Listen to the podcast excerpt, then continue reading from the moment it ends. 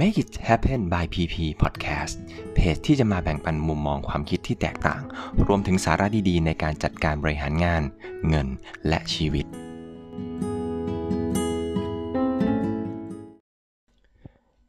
สวัสดีครับ วันนี้พบกับผมพีชนะครับ วันนี้ผมจะมาชวนคุยกันถึงเรื่องการดำเนินชีวิตในช่วงหลังผ่านวิกฤตโควิดกันครับ คิดว่าในหลังจากช่วงวิกฤตเนี่ย การใช้ชีวิตของเราครับ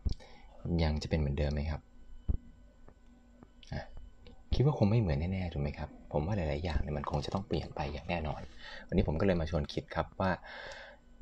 เอ๊มันมีเรื่องไหนบ้างครับ ที่มันจะเปลี่ยนแปลงไป แล้วเราเนี่ยควรจะปรับตัวอย่างไรดีนะเริ่มจากเรื่องเล็กๆกันก่อนเลยครับ ตั้งแต่เท่านี้ผมเริ่มออกจากบ้านเลยนะ จากเดิมเนี่ยผมก็อาจจะแต่งตัวเสร็จปุ๊บ ก็เดินออกจากบ้านไปเลย หยิบของหยิบ อุปกรณ์ที่ใช้ในการทำงานคอมพิวเตอร์โน้ตบุ๊กโทรศัพท์มือถือไป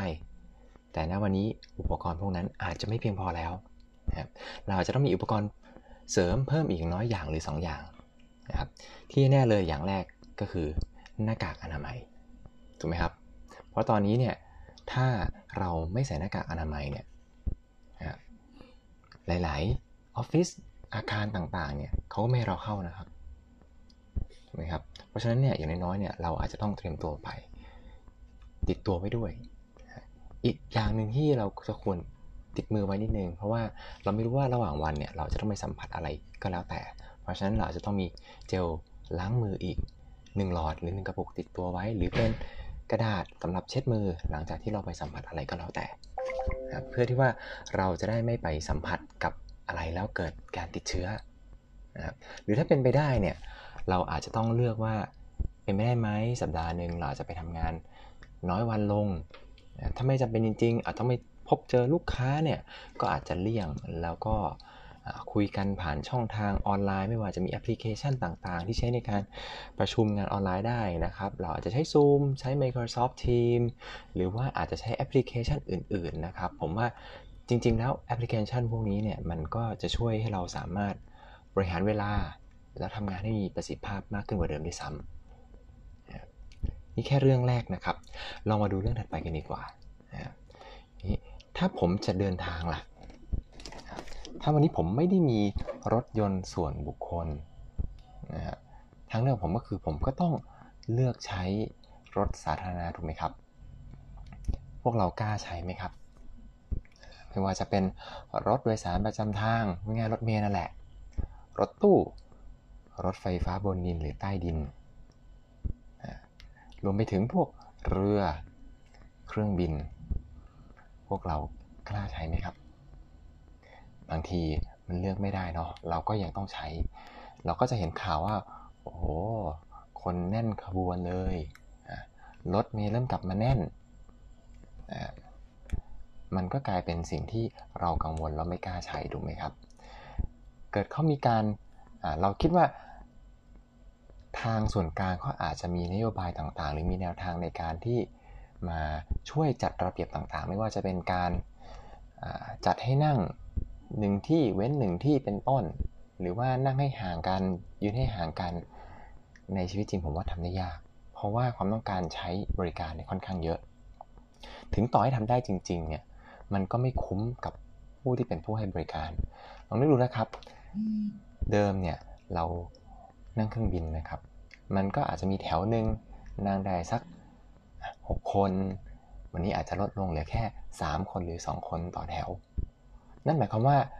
รายได้ของธุรกิจเนี่ยมันลดลงไปอย่างมาก ถูกไหมครับ แต่ว่าต้นทุนยังคงมีอยู่ สุดท้ายเขาก็อาจจะต้องไปผักภาระด้วยการ พิ่มค่าโดยสารค่าบริการเพิ่มขึ้นไปครับเราก็จะยิ่งไม่อยากใช้ขึ้นไปอีกงั้นผมก็เลยคิดดูนั่นว่า ถ้าอย่างนั้นเนี่ยในเมื่อเราก็กังวลเนาะว่าไปใช้แล้วจะมีโอกาสติดเชื้อมากขึ้น แล้วก็มีต้นทุนในการเดินทางที่สูงขึ้นเนี่ยวันนี้เราอาจจะมาเลือกทางอื่นอย่างเช่น วิธีการเดินได้ไหมหรือว่าอาจจะใช้เป็นรถจักรยาน ผมว่าน่าจะดีกับเรานะครับ ทั้งในแง่สุขภาพดีขึ้นด้วย แล้วก็ถูกลงนะครับเพราะว่าต้นทุนในการเดินทางมันน้อยลงนะผมคิดว่าใครที่สนใจเปิดธุรกิจเกี่ยวกับรถจักรยานหรือร้านซ่อมรถเนี่ยผมว่าอาจจะเป็นธุรกิจที่ดีในอนาคตก็ได้นะครับ เพราะว่าคนน่าจะหันมาสนใจมากขึ้น ผมเองยังสนใจเลยนี่ถัดมาครับ วันนี้เราจะมาคุยเรื่องของการกินข้าวต่อแล้วธุรกิจอาหารหรือร้านอาหารต่างๆเนี่ยเดิมเนี่ยเรา เวลาไปกินข้าวเราก็ชักชวนเพื่อนไปถูกไหมครับแล้วก็ไปนั่งคุยกันกินข้าวกัน แต่ณปัจจุบันหลังจากจบไปแล้วเนี่ยผมคิดว่าเราเนี่ยน่าจะกินกัน หรือว่าไปคุยกันที่ร้านเนี่ยลำบากขึ้น เพราะว่าเราจะถูกแยกด้วยไม้กั้นต่างๆ หรือโดนเซตโต๊ะให้มันอยู่ห่างกันเก้าอี้อยู่ห่างกันทำให้เราอาจจะคุยไม่ได้สนุกเหมือนเดิมนะครับแต่ว่ามันก็อาจจะดีก็ได้กับธุรกิจ เพราะว่า ในเมื่อต่างคนต่างมากินเสร็จปุ๊บแล้วก็ต่างกลับไปทำงาน turnover ของร้านมันก็อาจจะดีขึ้นนะครับหรือนะครับหรือผมว่าถ้าดูแล้วมันลำบากมากนะครับ เราก็อาจจะใช้วิธีการโทรสั่งได้ไหมครับใช้ Grab หรือใช้ Line Man หรือใช้ Food Panda หรืออะไรก็แล้วแต่นะครับ สั่งมาทานที่ออฟฟิศผมว่าก็เป็นทางเลือกที่ดีครับ แต่ปัญหาคือว่าขยะมันก็เพิ่มครับ คุณมีถุงพลาสติกมากขึ้น คุณมีกล่องโฟมหรือกล่องอะไรต่างๆมากขึ้น เพราะฉะนั้นเนี่ยผมว่าภาคธุรกิจเองต้องมาคอนโทรลพวกนี้ด้วยไม่งั้นมันจะสร้างปัญหาให้กับสังคมในอนาคต และที่สำคัญเนี่ยจริงๆ ผมว่าต้นทุนในการสั่งบางทีมันก็ไม่ได้ถูกนะครับ ค่าเดินทางมาจากเดิมเรากินแค่ใต้ตึก วันนี้เรากินอย่างอื่นเพิ่ม กินไกลขึ้น เพราะว่าเราสั่งมาไกล ค่าเดินทางอาจจะครั้งหนึ่ง50 80ร้อยหนึ่งเพิ่มขึ้นมาอีกเป็นต้นทุนนะเราต้องพิจารณาพวกนี้ดีๆ แนวทางที่ที่เราอาจจะสามารถทำได้นะครับ ก็คือเราอาจจะต้องเตรียมอาหารมาทานเองที่ออฟฟิศนะครับถามว่าดีไหมผมว่าก็ดีนะ เพราะว่าเราสามารถเลือกนะครับวัตถุดิบต่างๆ หรือว่าอาหารที่เราอยากทานในวันนั้น ควบคุมปริมาณอาหารได้ทำให้เราก็สามารถที่จะควบคุมน้ำหนักของเราได้ด้วยเหมือนกัน แต่ว่าอาจจะต้องตื่นให้เช้าขึ้นอีกนิดนึง จะได้มีเวลามาทำงานไม่ไม่มาทำงานสายนะครับ เรื่องถัดไปครับ เรื่องของการออกกำลังกาย ผมคิดว่าผู้ฟังหลายท่านเนี่ยน่าจะออกกำลังกายกันไหมครับ ผมเองก็เป็นอีกหนึ่งคนนะครับที่ออกกำลังกายสม่ำเสมอ แต่ผมเนี่ยชอบไปออกกำลังกายที่ฟิตเนสคลับต่างๆ เพราะว่าผมชอบออกกำลังกายโดยเข้าคลาสไม่ว่าจะเป็นคลาสที่เป็นพวก cardio weight training ต่างๆ แต่ปัจจุบันเนี่ยผมคิดว่าคลับ ต่างๆ หรือว่าฟิตเนสต่างๆเนี่ยผมว่าคนจะเริ่มมีความกังวลมากขึ้น เพราะว่าคนออกกำลังกายก็จะมีเหงื่อถูกไหมครับ หรือว่าหายใจลดกันอย่างเงี้ยครับ มันก็เลยทำให้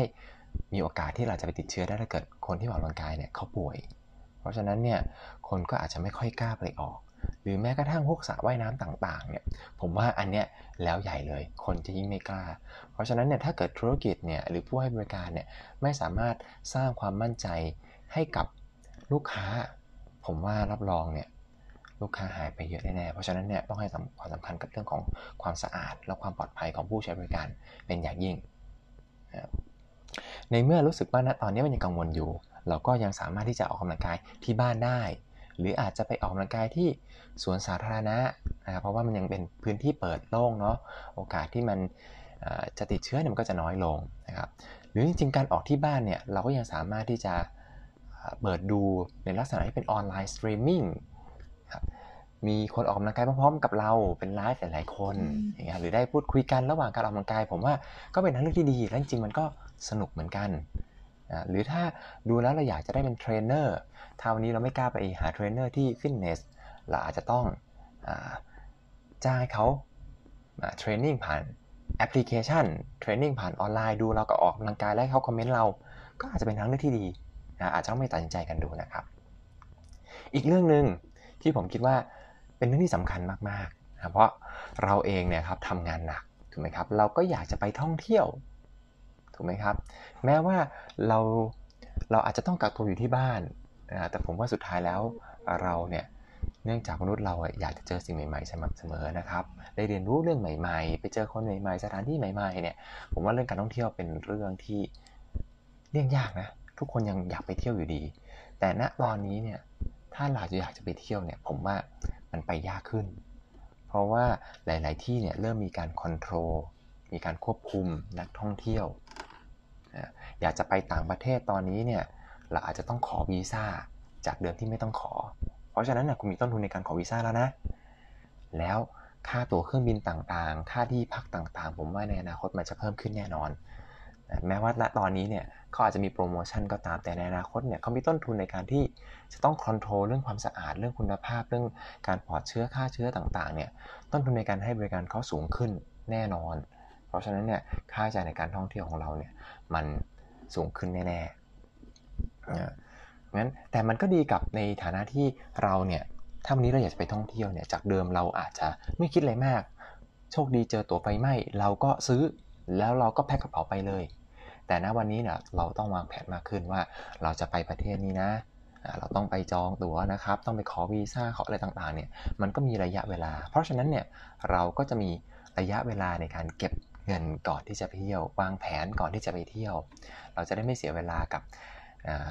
ในวันที่เราไปถึงที่นู่นแล้ว แล้วเราหลงทางเนี่ยเราอาจจะมีการเตรียมตัวที่ดีทำให้เราสามารถเที่ยวได้สนุกมีความสุขมากขึ้นก็ได้เช่นกัน เห็นไหมครับ อันนี้เป็นเรื่องแค่เล็กๆน้อยๆที่เรามาคุยกันว่าในช่วงหลังผ่านวิกฤตโควิดไปเนี่ย ผมว่าหลายๆอย่างมันกำลังเปลี่ยนไป แล้วมันเปลี่ยนไปอย่างแน่ๆด้วย แล้วเปลี่ยนไปเนี่ย ผมคิดว่ามันไม่ใช่เปลี่ยนแค่สั้นๆ ผมว่าหลายๆอย่างเนี่ย มันอาจจะต้องอยู่กับเราไปอีกนานๆเลย เพราะฉะนั้นเนี่ยเราเองครับต้องปรับตัว ธุรกิจเองก็ต้องปรับตัวให้ทันกับพฤติกรรมของผู้บริโภคที่มันเปลี่ยนไป นะครับเสนอผลิตภัณฑ์หรือบริการที่ตอบโจทย์ตัวผู้บริโภคนะไม่เช่นนั้นนะครับเราว่าต่อให้เราผ่านโควิดไปได้ครับ ธุรกิจเองหรือตัวเราเองนะครับ ถ้าไม่ปรับตัวเนี่ยเราอาจจะเป็นเหยื่อของเศรษฐกิจ ก็ได้เช่นกันก็หวังว่าวันนี้เรื่องที่เรามาคุยกันนะครับ เรื่องการดำเนินชีวิตหลังวิกฤตโควิดเนี่ยอาจจะทำให้เราได้แง่คิด ได้มุมมองให้เราเตรียมพร้อม หรือว่าได้ไอเดียใหม่ ๆ ในการทำธุรกิจครับซึ่งถ้าทุกท่าน